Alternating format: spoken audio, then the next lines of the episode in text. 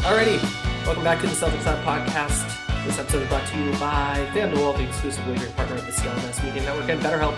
You deserve to be happy. I'm Cameron Tempsby. I'm joined by Dr. Justin Quinn. We're two games into the first round of the NBA playoffs. Boston is up two games over Atlanta. And to break it down and talk about what comes next, we welcome in, welcome back, Max Lederman of NBC Sports Boston. Max, how are you? I'm doing great, guys. Feeling good. Nice, easy two games here so far. Living the life. A little too easy. Yeah, don't don't pause the podcast. We'll make it interesting, but um, I think there's a little bit of sleepwalking going on. I just want to say off the jump for the allergy community, the spring allergy community, you're seen, you're felt, you're understood, you're not alone.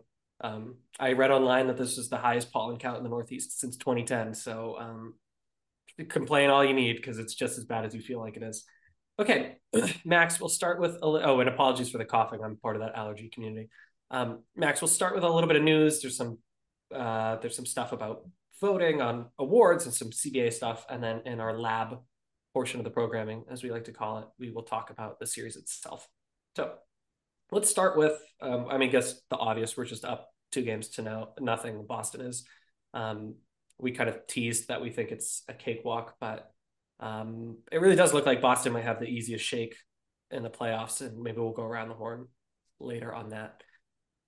Uh, that being said, there's some other stuff to get to. Malcolm Brogdon, we will find out on Thursday. It's Wednesday right now. We'll find out on Thursday whether or not he's won six man of the year. Max, will Malcolm win that award and why or why not? Look, I think uh, it seems like a no brainer to me, but uh, apparently, you know, Quickley's been the uh, betting favorite for the last like month and a half, like kind of seesawing with Brogdon a little bit. But, you know, it, ever since they got him, it never he was never.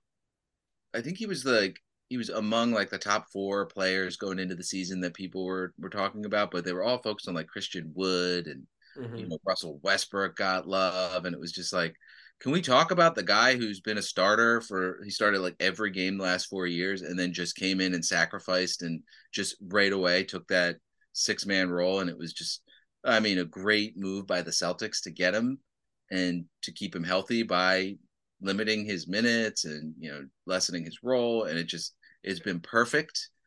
And you know I, to me the Quickley thing is i get it like he scores a lot of points but like a lot of those points come when he's as a starter. And i mean i get he's a six man in their rotation whatever but brogdon should win it. He absolutely should. Um, I legally bet money on him to win it, and it wasn't that much because I'm responsible, and everyone should be too. Um, but I'll be annoyed if he doesn't win it. Annoyed. All right. Uh, Justin, confirm or deny? Uh, as far as I'm concerned, confirm. I'm obviously biased. The whole idea of the like, I've heard the argument that because uh, occasionally six men do start, that that shouldn't like discount Quickley. Uh, but I mean, if we're gonna, if it's a neck and neck for me, you go with a guy who is more traditionally a six man rather than the guy who is racking up stuff while he's a starter. And I don't know, that seems pretty straightforward to me. Yeah, Quickley started 21 games. Uh, I don't have it in front of me. I think Brogdon has started no games. Um, an interesting twist is that Derrick White, like, sort of was the de facto six man, and then to your point, Justin was thrust into the starting lineup like a good six man uh, sometimes has to. And that, that sort of like strengthens Brogdon's case in, in a way because it more solidified him as like the six man, as in the guy who comes in in reserve. Um, yeah, I I, I think annoyed is the right word insofar as Brogdon has all the bona fides. Um, if Quickley wins, you know he comes from a big market. He's had a great season. I don't think it's a travesty, but uh, I mean Brogdon has a really polished case. I mean, uh, I guess it really comes down to voter uh, preference as opposed to uh, advanced analytics or anything like that. it comes down to voters watched games. Really, it is what it came down to because Brogdon was just such a steadying force. He had like four bad games all season. He was yeah. so solid. They never lost a single game because of him, and they oh, won sure. because of him. So I, it just, and we're obviously so locked in on the Celtics that we can't even imagine but it it was just really surprising that Quickley had a great like 40 point game and it was just oh there goes Brogdon's chances of winning six man. We actually did a straw poll at the USA Today NBA wires, and it was close, but Brogdon won by vote. So a vote, a vote out of, of how, seven. how many? Out of how many? Vo- oh, of seven. Okay, that's a big chunk of, of voting then. Um, all right, we can keep it moving. Uh, just because you know, by the time some people listen to this, this will have already happened. Uh, well, I don't think we find out defensive player of the year for a few more days. Um, but Jaren Jackson Jr. No, but have they had that that it has officially been announced or it, it I leaked? thought it was, but maybe I'm wrong. Either way, I- we're pretty sure it's Jaren Jackson Jr. I think they they announced it. Yeah.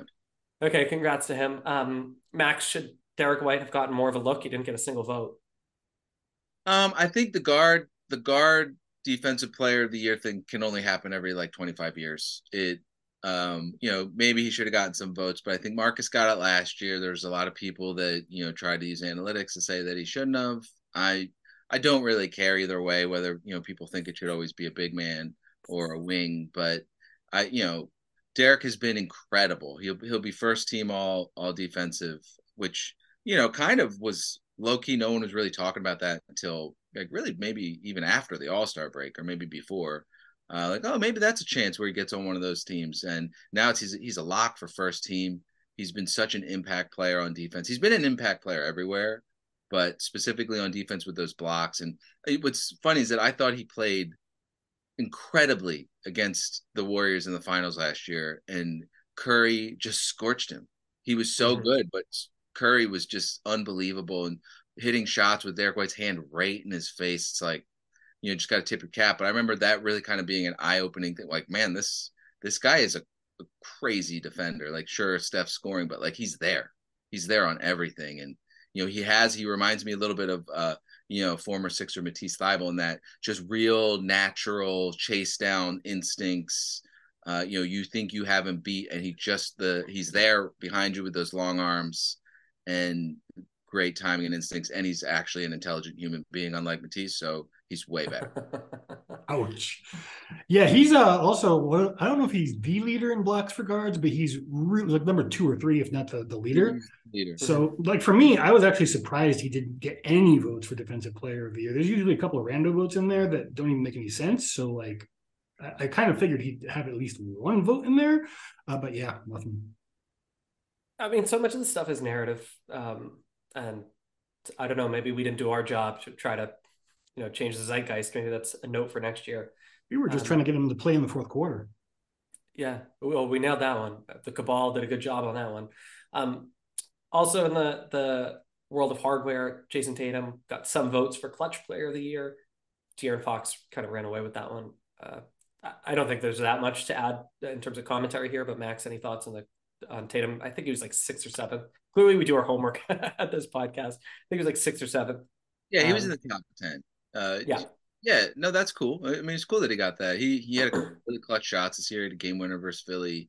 Uh, he had that incredible shot over. I, you know, the no one really, not enough people talk about the shot over LeBron. I think it was in the December game where the Mhm. Celtics kind of blew it. Like they were up big, then they blew it, but then and had to fight back and then won in overtime. But Tatum hit that shot with that sick move on the baseline over LeBron uh, and hit that mid range jumper. And it was just like that's a moment in his career for me at least. It was like it's up there with the dunk on LeBron in Game Seven, which triggered the Cavs run and they won. but it was it was incredible. It was a great moment, and so yeah, Tatum is clutch. He's got a look.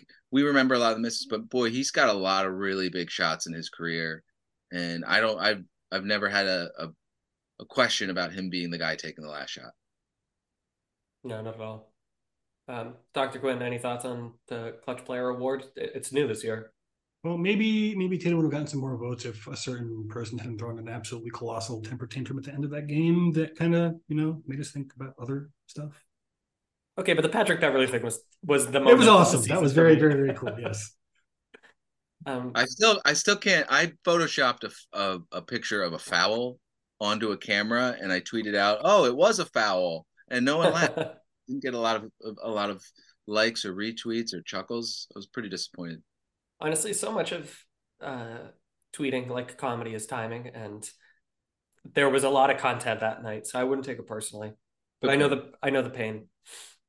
Um, I actually have a question for both of you before we get into this next little bit. And I don't mean to take the shine off the apple before this next little bit. We're going to talk about some new CBA rules. Um, Max, I'll go to you first uh, on television and then Justin for print. Do CBA stories get a lot of attention? Like, do listeners and readers like that kind of stuff? Or is that a dip in engagement? Uh, I don't think they really. I've always been interested in them, and I there was a time where I, I even like thought, man, maybe I can really learn this stuff and be sort of like a, a resource for it. But it was it was just it would have wasted my time because it really the you know we have Chris Forsberg who's fantastic with that stuff and and he'll bring it out whenever we need it, but it just doesn't uh, you know, and for a TV audience, it's different than a print audience because TV, you know, the viewers could change the channel. I mean, people are clicking onto the, the link to read specifically about that if you're putting it on your yeah, web. fair. I think uh, it doesn't resonate a ton because a lot of, it's just kind of confusing. What I always want is like just boilerplate it for me. Give me the I don't necessarily need to know the why or the how. I just need to know the what. Like, what does this mean specifically for Jaylen Brown this summer? you know, like yeah. that kind of things. And then as the you know the official document comes up, I usually end up downloading a PDF of it. There was a a great resource. What was it? I think it was Larry Coon put. Yeah, them, CBA put FAQ. Yeah, I mean, I don't know if that thing's up to date, but I used to lean on that thing because you could just Control F and type in a word and get to the the answer. It was uh, back in the olden days of message boards. I could always always win my mm-hmm. arguments with some CBA facts. I've used that many a time to appear less stupid than I actually am. Uh, it's a great resource. Uh, as far as uh, print goes, it's pretty much the same. If I try to write something or aggregate something about some arcane rule that doesn't necessarily have a very obvious connection to the Celtics, no one reads that. But if it's about whether or not we get to keep Jaylen Brown, everyone reads it. They might not understand it, but they read it. And our our Chris Forsberg is Yossi Gozlan at Hoops Hype because he he's the one who makes us sound like we know what we're talking about. Okay, so we have some new CBA rules. We'll do a boilerplate um, because it doesn't necessarily immediately impact the Celtics, or at least not the most obvious of ways. So if if this is not your cup of tea, skip ahead uh, 45 seconds. Um, Justin, I'm going to swing it to you just to explain it because I haven't done my homework here. I'm still trying to absorb what kind of effects this is going to have too. But let me uh, let me just start with so we know about this whole Keith Smith is calling it the super text, this second apron thing that the Celtics are most definitely going to hit.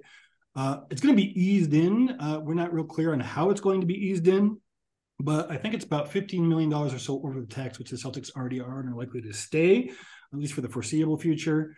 Uh, those teams uh, are now being revealed to also not only to we knew for a while that they wouldn't be able to have the whole seven year window to trade picks like most teams do now.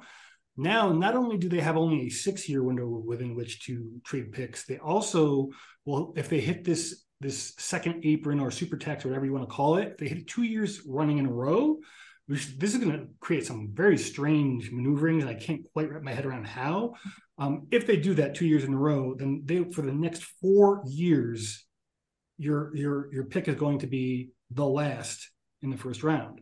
So it's unclear whether that means if you traded it away whether it will have the value that you would have had if you hadn't done that or not. Probably not i'm assuming.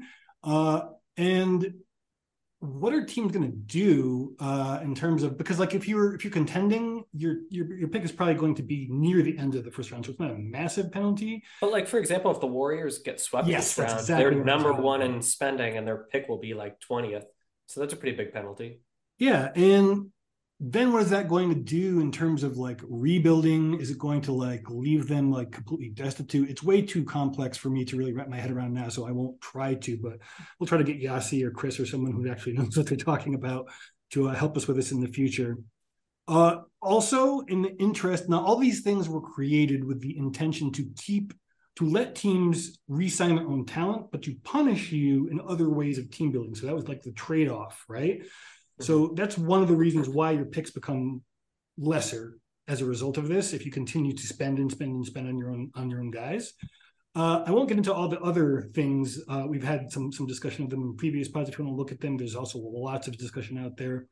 Uh, but the full MLE and uh, room exception go up for non-tax teams as kind of like a trade-off to give to the other teams to compete against you. Uh, and then there's some other stuff that's not related specifically to team building uh, as much, like Exhibit 10 deals, which are those like, hey, why don't you join our summer uh, squad kind of deals? Those go up to 75,000 from 50,000. And then we also learned that the 65 game limit for awards has a little bit of wiggle room. Uh, you got to play at least 20 minutes for those games to count. So that was one of the big critiques saying, well, we might just see people check in for 30 seconds until the next foul, etc. So it seems they thought of that. Uh, and then also, if you get like a season-ending injury uh, with 62 games played, they'll they'll let you be eligible for those awards. So they they did a little bit of tweaking. So weird that it's three and not five, or like, what a weird, very small wiggle room. Um, quickly to wrap up the news, I'll just say that Udoka is is being interviewed by the Rockets on Thursday, and Sam Cassell might be in the mix. Um, I guess anyone have thoughts on that? I, I don't particularly, uh, quite frankly, I don't particularly care. Uh, for being perfectly honest, uh, Max, any Nick thoughts there? Nick Nurse is going to Houston. I thought I'd heard. Um, heard that too. Either way, I don't know why a good coach would go there um, if they had choices other places. And I well, Max, it's to coach James Harden next season, obviously. Well, is that does that make it better? no, of sure. course not. It makes it worse. it really, it's it's you know, get the interview if you're Ime, uh, if you want to get back in it. You know, get in the mix here. You know, get through the the period that's going to happen where the fan base might have some outcry about um, you know his character or whatever. Again, we really still don't know the exact details of what happened. It's clear, serious enough for the Celtics to suspend him for a year and and move on from him. Um, so, but you know that may be more.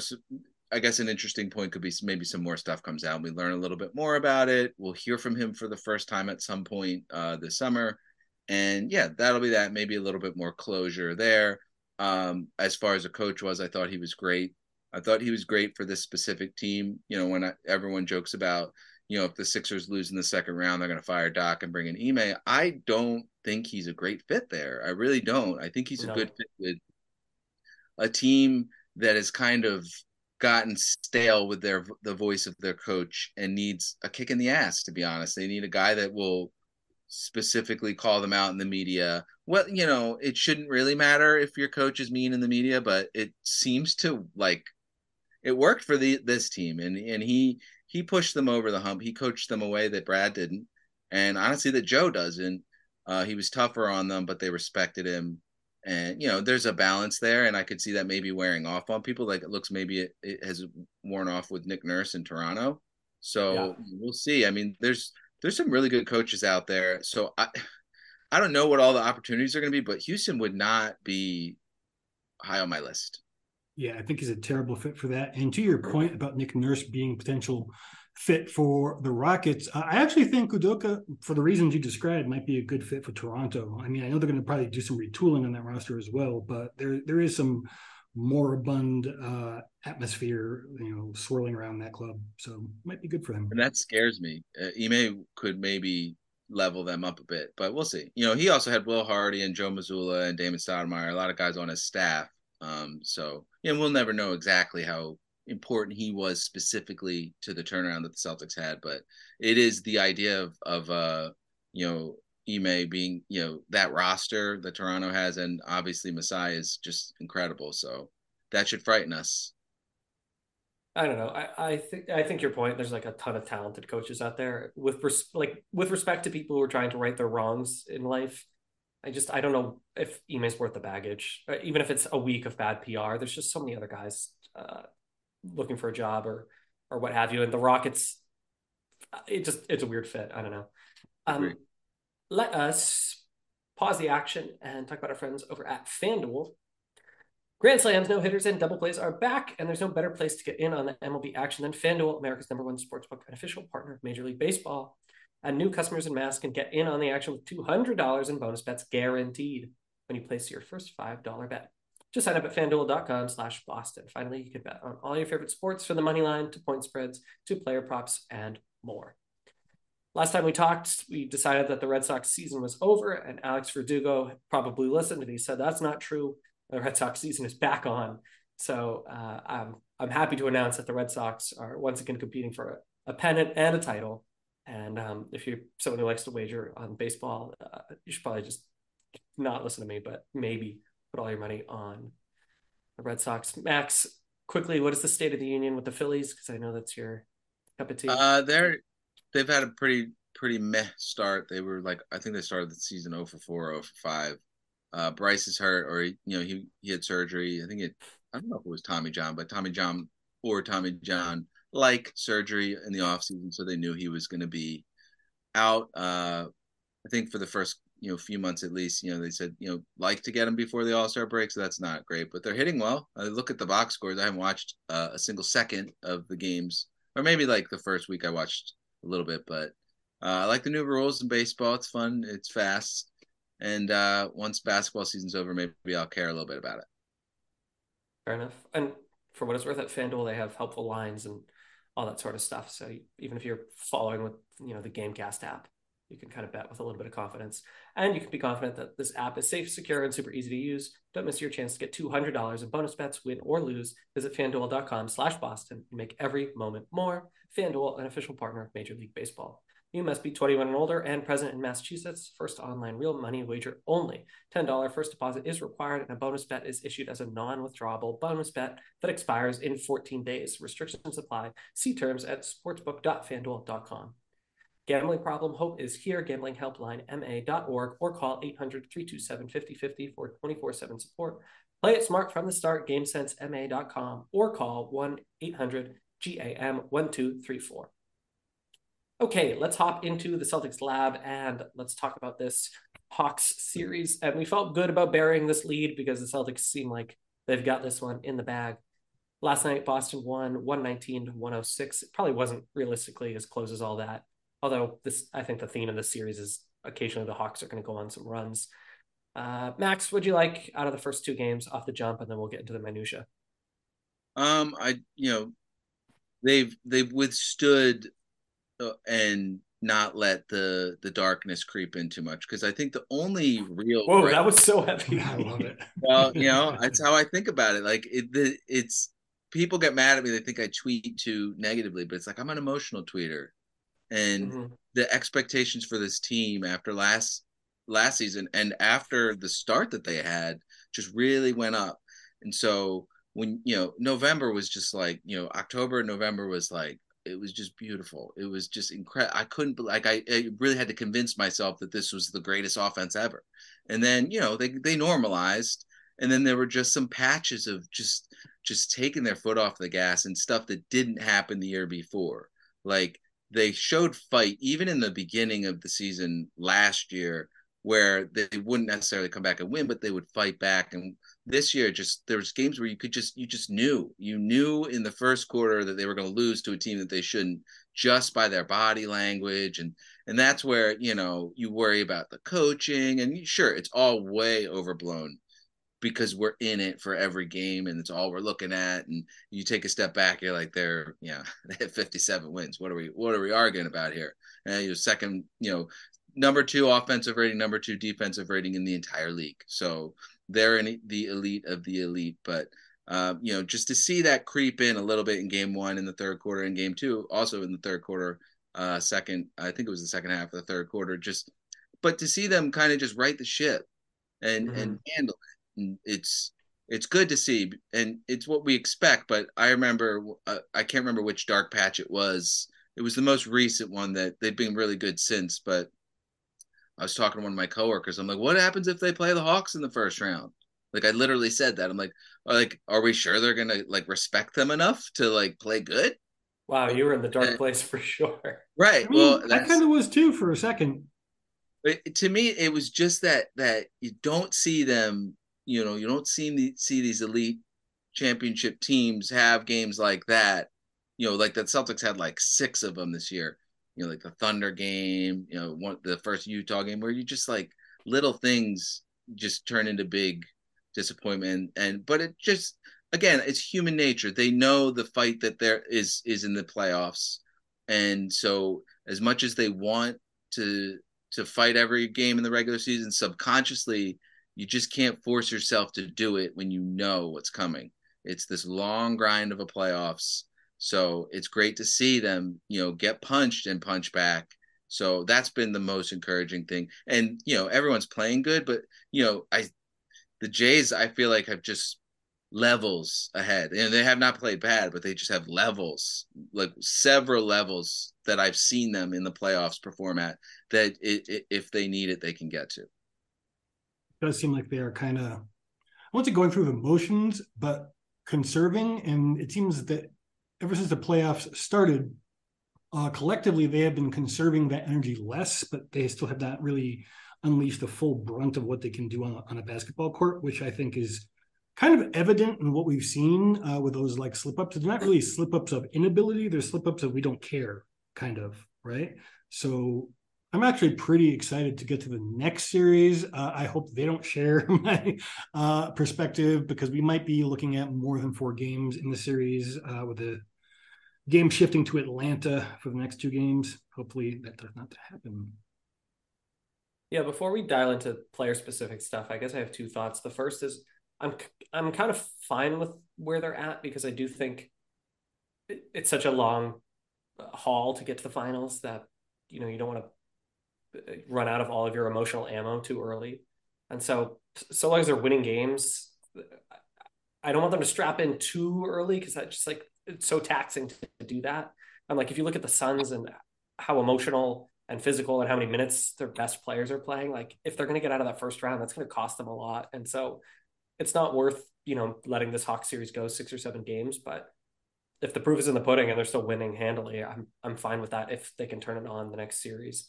Uh, but I'll eat my words if they you know blow the first game against Philly in a bad way. Um, I'm also really impressed by how few threes they're shooting or how uh, minimally three point shooting is predicated on their success. I mean, they are just taking it to the Hawks at the rim in such a, a strong way. Uh, last night, Atlanta got a little bit of the better of them on the boards, specifically on offensive glass. Atlanta won that that, that battle 90 to 5. So that wasn't good. But the extent to which all of Boston's players can really get to the rim if or when they need it is a, really fascinating pivot, um, considering how how much we bemoaned Mazzulla ball. Mazzulla took one look at what the Hawks were giving him and said, "Okay, let's do it differently." And uh, I'm really fascinated by that. Yeah, there was a point where the Hawks were really laying it on and looking like they might make a game of it, and the Celtics were only shooting about thirty percent from the three point line.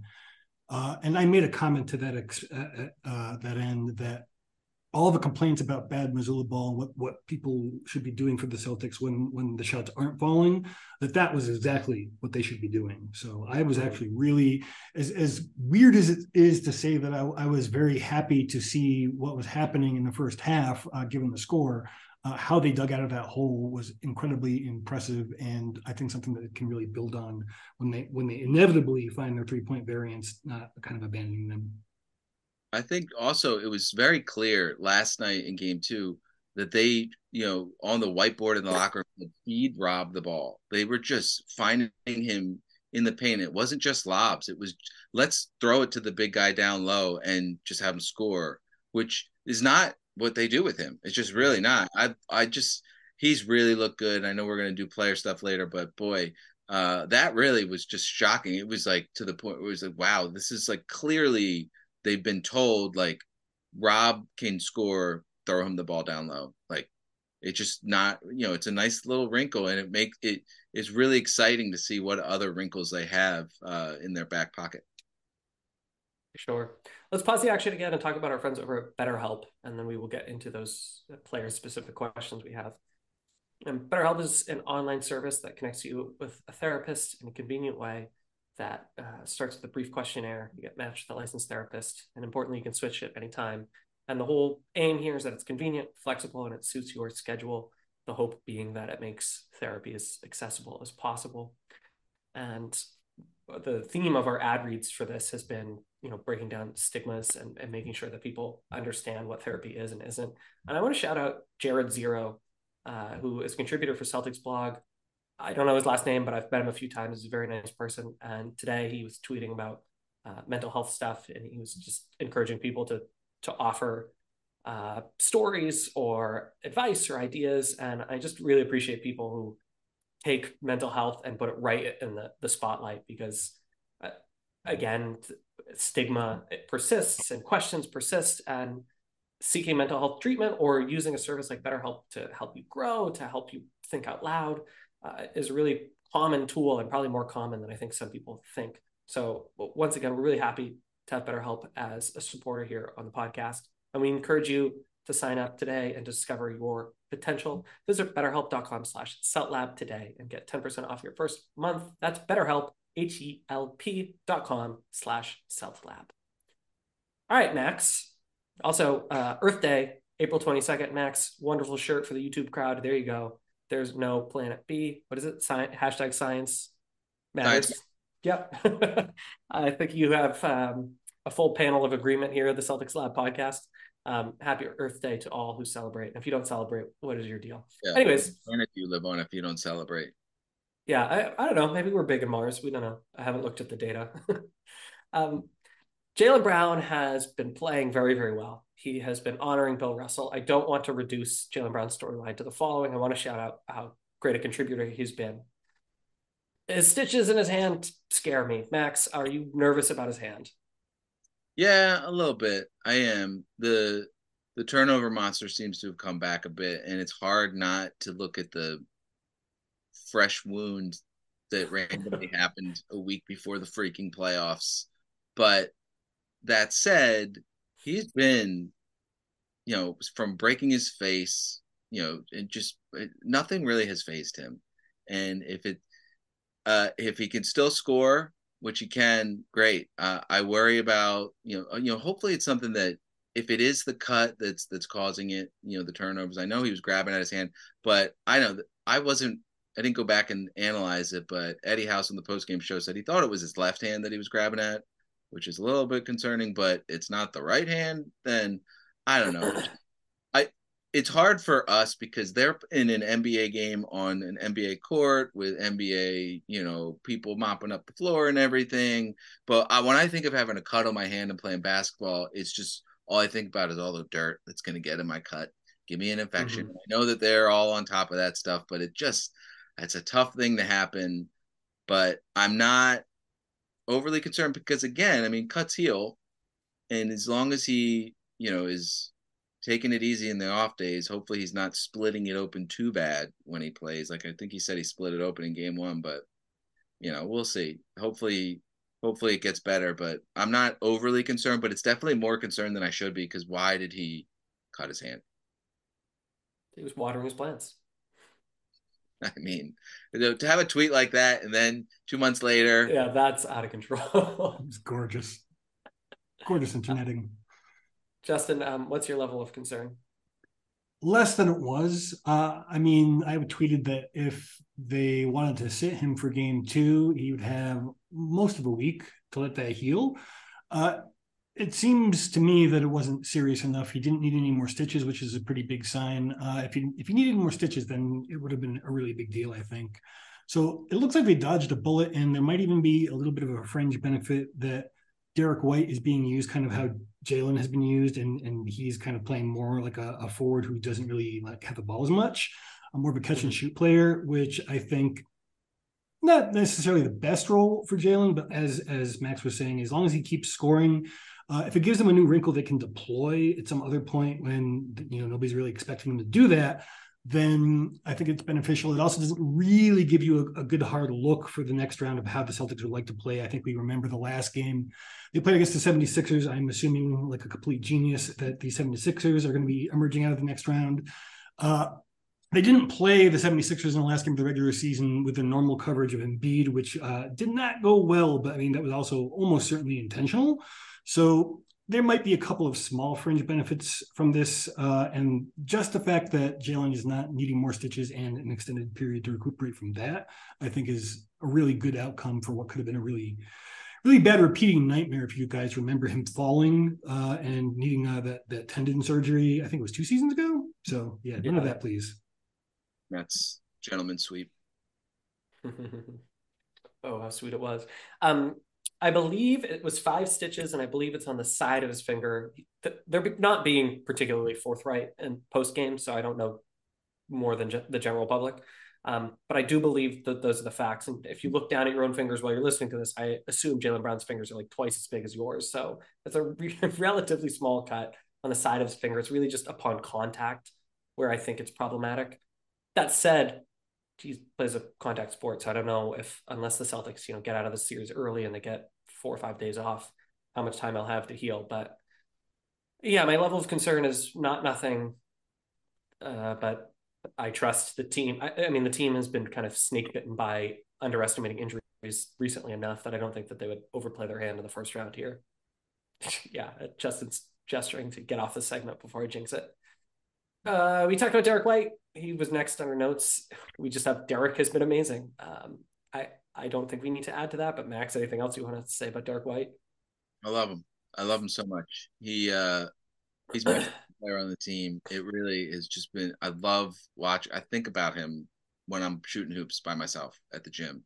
I just think about Derrick White, a little bit of Malcolm Brogdon.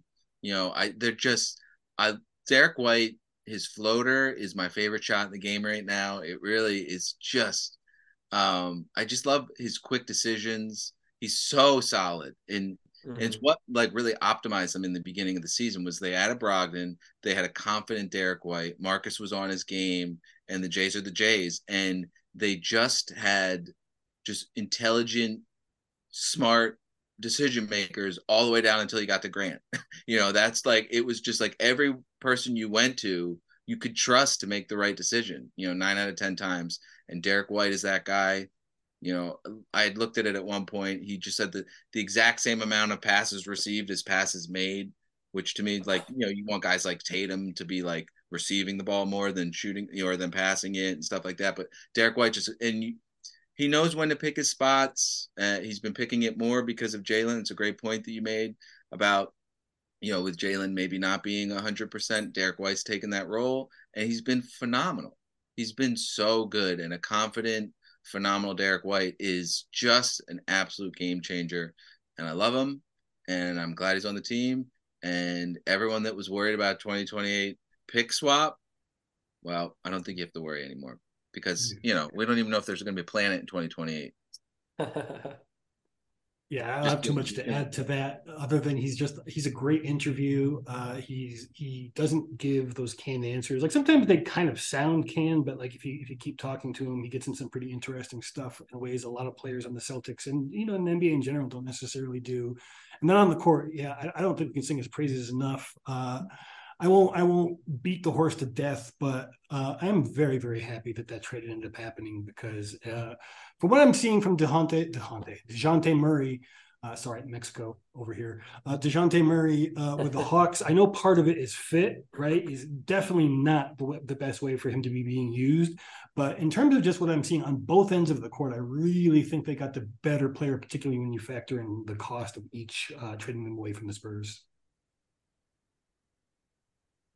Yeah, I, I, and they were both players that we had talked about at previous trade deadlines. Um, yeah, the, the, the interesting thing with Derrick, and we'll keep it moving, is that if Boston's going to win the title, it's going to be either because Jayson Tatum is the best player on the court, seventy-five to ninety percent of the time, or because they play with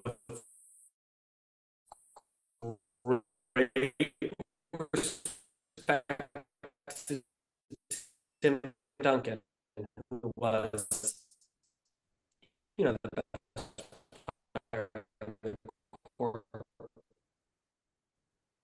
seventy percent.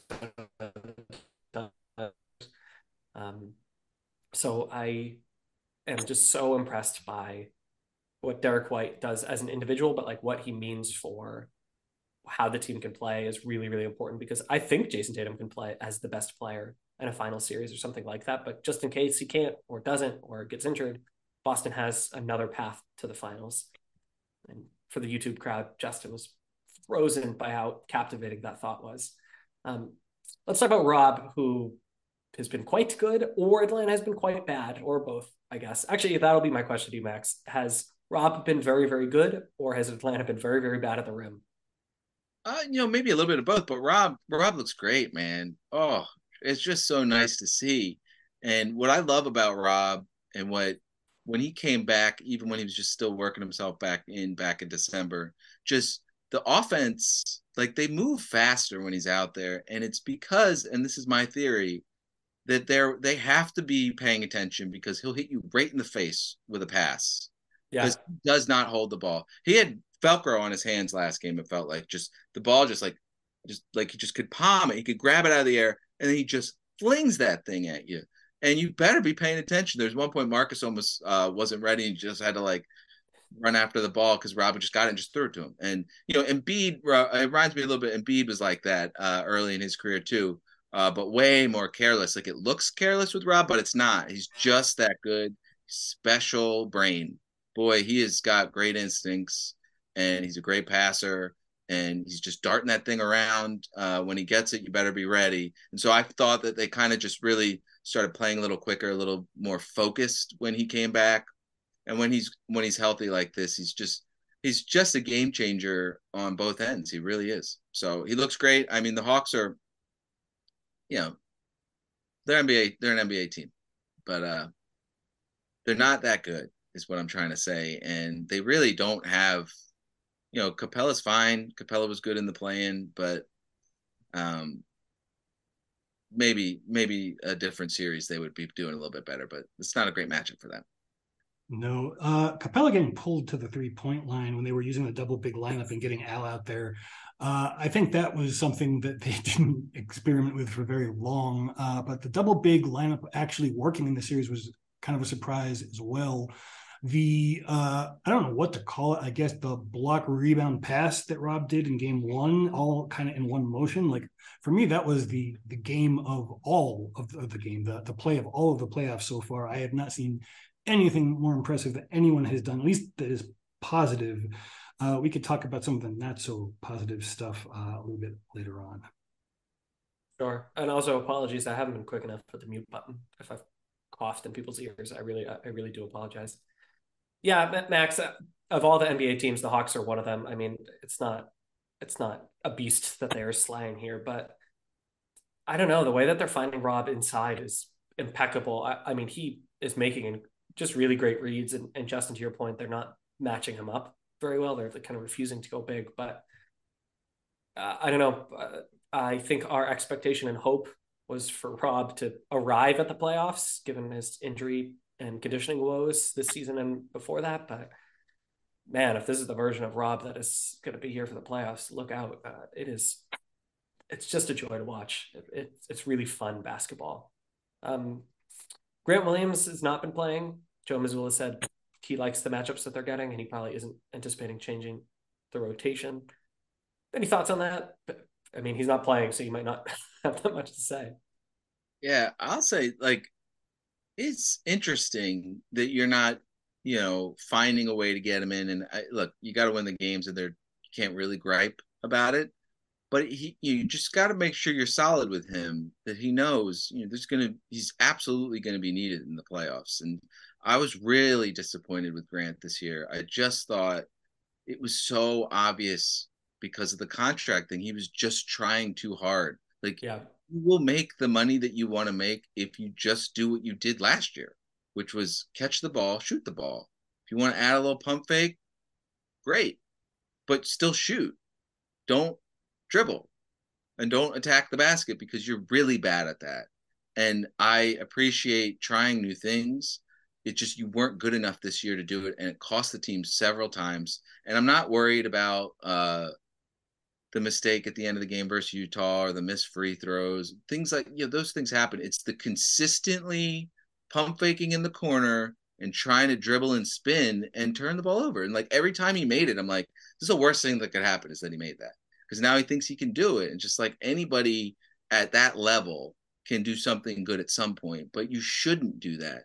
So I was really disappointed with Grant. I was, you know, and I they he was the one guy that it did seem like was getting benched for stuff this year or DMPs and things like that. So maybe Joe is having lots of conversations with him and Grant's just not really complying, which seems weird. Um, he's a smart guy. You know, his but like my opinion about him, you know, in terms of the decision making was before he was really doing this dumb stuff this year. Like I, he just has one or two boneheaded plays, you know, even last year, but it was fine because he's hitting the, all those threes in the corner. And I just feel like he just decided not to do that thing that will make him, you know, $18 million a year if you just do that thing. Um, so I hope that they find a way to get him in here and, or at least that he's rock solid, that they know that he, he's accepted the, you know, that the, the locker room's good, that, you know, Blake is the same thing. Blake's like, yeah, I'm, how many times I've been the All Star game? I jumped over a car, uh, mm-hmm. and all these commercials, Hollywood guy, and I'm sitting here on the bench too. So hopefully they're all good with it, and they got their their eyes on the prize. Because look, if they play Milwaukee, they're going to need Grant. His body language has been pretty good so far in the series. I do think we might see him if uh, the Hawks keep this like micro ball experiment of theirs going that was kind of working in the second half of game two. But apart from that, if that doesn't happen, I don't expect to see him until at least Philadelphia because he, he's he's he's a good option for mixing it up with Embiid in terms of coverage. But yeah, that that putting it on the floor thing in particular uh, is my second worst complaint of his because it became so predictable and because he's not really actually good at it. He was very easy to game plan whenever he did it, and so he just started looking really really bad when he was really really needed. But the the number one thing uh, and I think this might be, you know, related to him being benched as much as anyone, because it can be contagious, particularly with Jayson Tatum. And I think you probably know where I'm going with this: is the complaining to the referees.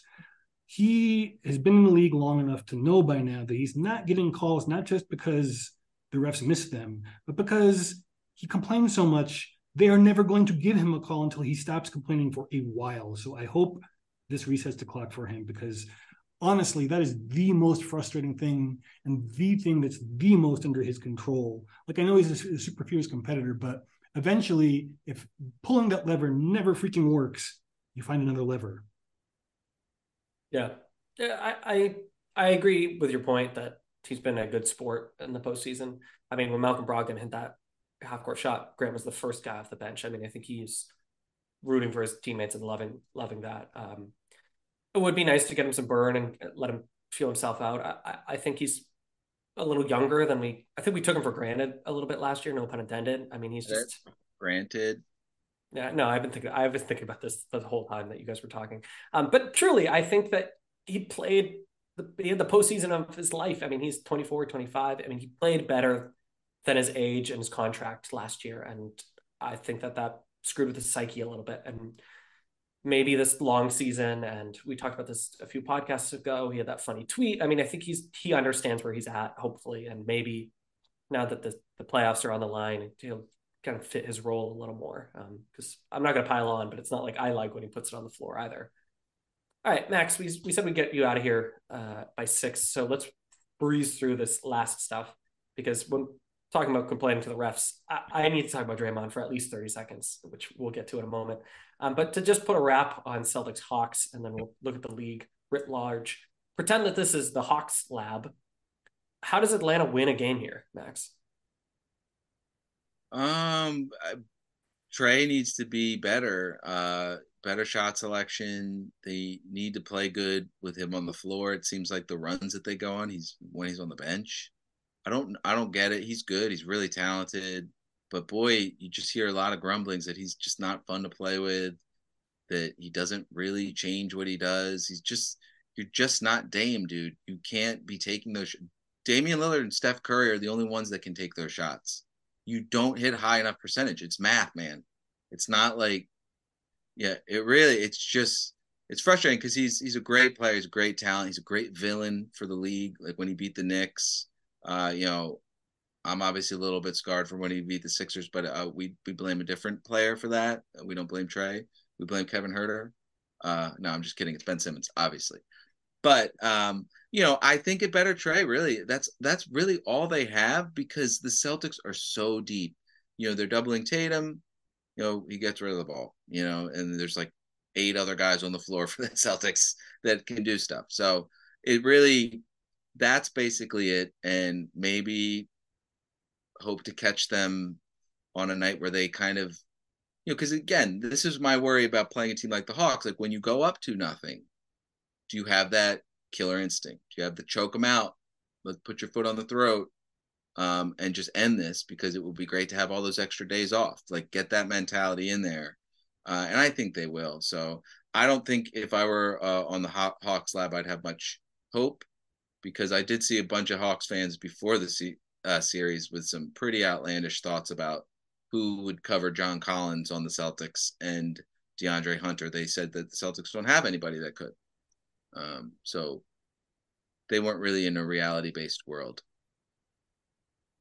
I don't think there is a, a path for them to win because if they can replicate what they did in the second half of game two on their own home court with a rabid fan base that doesn't exist in Atlanta, uh, yelling to pump them up, then maybe they could win a home game. But at this point, uh, Mister, I picked the Celtics in six, uh, is leaning very hard towards a sweep. I also picked the Celtics in six. Um, I would ask.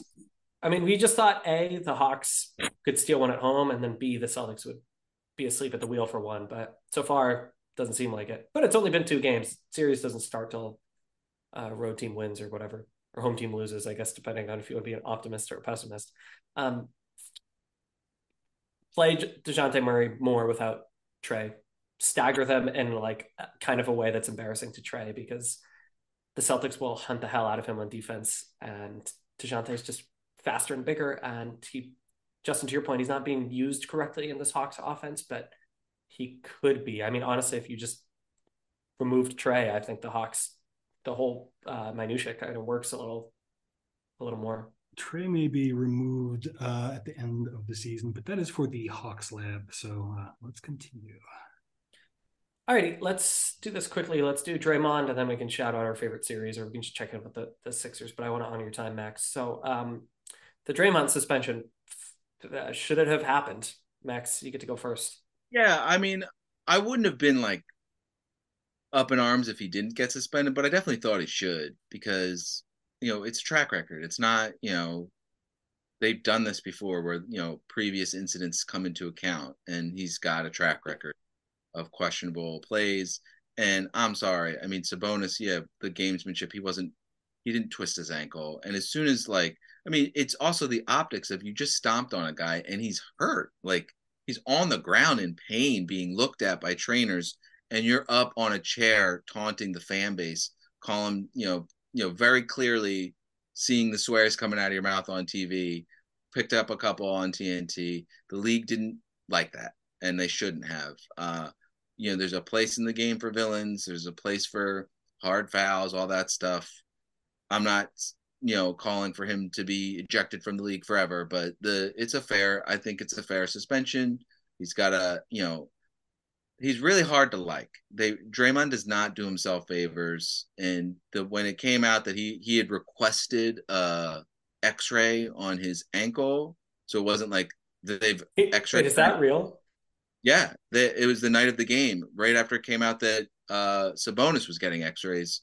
You know, clearly, you know, you can see the. I'm not going to name names, but you can see the where a clutch is uh, feeding their information to when that stuff's coming out. It's like, I mean, and then like when the wording is when he stepped on him. No, he stomped on him. He purposely stomped on him. It wasn't, you know, that violent of an act, but it could have seriously injured him. So I think he deserved to get suspended. And like you, uh, I think I'm a little tired of his act. It's it, it's pretty frustrating. It's easier to break ribs than I think people realize. Why do you know that? because I broke a rib. Coughing. Speaking of, fair enough. Um, I, I Max, I agree 100. percent I'm so, I'm so annoyed with how much play this has gotten on television and on Twitter and everything else. Obviously, he should have been suspended. There's there's no conversation here. He stepped on a colleague's chest and then he antagonized the league in person and then again on social media. It's not rocket science. He should have been suspended. It makes sense that he was suspended. To your point, he doesn't need to be suspended 500 games. He doesn't need to be kicked out of the league. He did something wrong. He was chesty about it. He deserved the suspension the pearl clutching that has been going on about this is unbelievable. Um, and it's really, frankly, not that big of a deal because the Warriors are going to get swept or lose in five anyway, so it doesn't matter. Um, speaking of which, Max, I suspect the Sixers are moving on to the second round. So we'll get you of here on this. What is your prediction for an eventual Sixers Celtics matchup? I mean, look, I've said this every time anyone's ever asked me until the Sixers beat the Celtics. I mean, why wouldn't I pick the Celtics? It's, you know, the the last game where the you know it took like a historic performance from Joel Embiid that like him and Wilt Chamberlain are the only players that scored 50 on that efficiency or whatever it was. I forget the stat, but it was like insane what he did. And the Celtics were missing several of their starters. Um, to me, it was just, you know, the Celtics know how to play that team. They have smart, intelligent defenders. The trick is just don't foul Embiid. Just don't foul him. If you're going to double, be strategic about it when you're going to do it because he's getting really good at finding guys, um, especially versus the Nets. You know, he's not scoring a ton. He's just he's just making the right play. He's smart. He wants to win. I love him. He's my favorite player. But you know, I just don't. I don't see how. You know, and they also got those PJ Tucker shots, which, as a Sixers fan, I can tell you, have not been there a lot this year. But you know, you don't want to leave that guy open in the corner. So I think that I would pick the Celtics to win that series. Um, I just don't, you know, the, the Sixers are good. I, I love Tyrese Maxey, but he's never played good against the Celtics. I don't think, and maybe I'm forgetting a game, but I know as you know involved in pregame production, I'm always, you know, pitching a, a ty- we got to talk about Tyrese Maxey. We got about Tyrese Maxey. And everyone's like, really? I'm like, yeah, trust me, we do. And then he has a dud, and everyone's like, why do we talk about Tyrese Maxey? But um, it's Doc's fault, not his. Really what? That's Doc's fault, not his. He doesn't use him like he doesn't. He doesn't use him in a way that complements his game. Uh, I'm continuously surprised by that, but I'm not going to complain about it. Well, I tell you, Tyrese is also young too. Like he, the the thing that um that comes with these guys with age and experience is consistency. He just doesn't have it. He has games like I was watching the game the other night, and I knew right away that he was on one. So I went on, you know, my app and I, I got his over and I won that bet because the books were slow because they don't watch the games like that. They look at the math and all that stuff. But to me, it's like you can tell early when he's going to have a game. And you could see in that game that he was on it. You know, his threes were going in and, and he was being aggressive and Harden didn't have it. And, and it was Tyrese's game. So, you know, I, I could you know, if I had to pick between which the which series the Celtics Hawks or the the Nets Sixers would go five or six, I guess I would do the Sixers just because it's the Sixers, but I still don't. I think it's prob it's likely a sweep or a gentleman sweep in both series.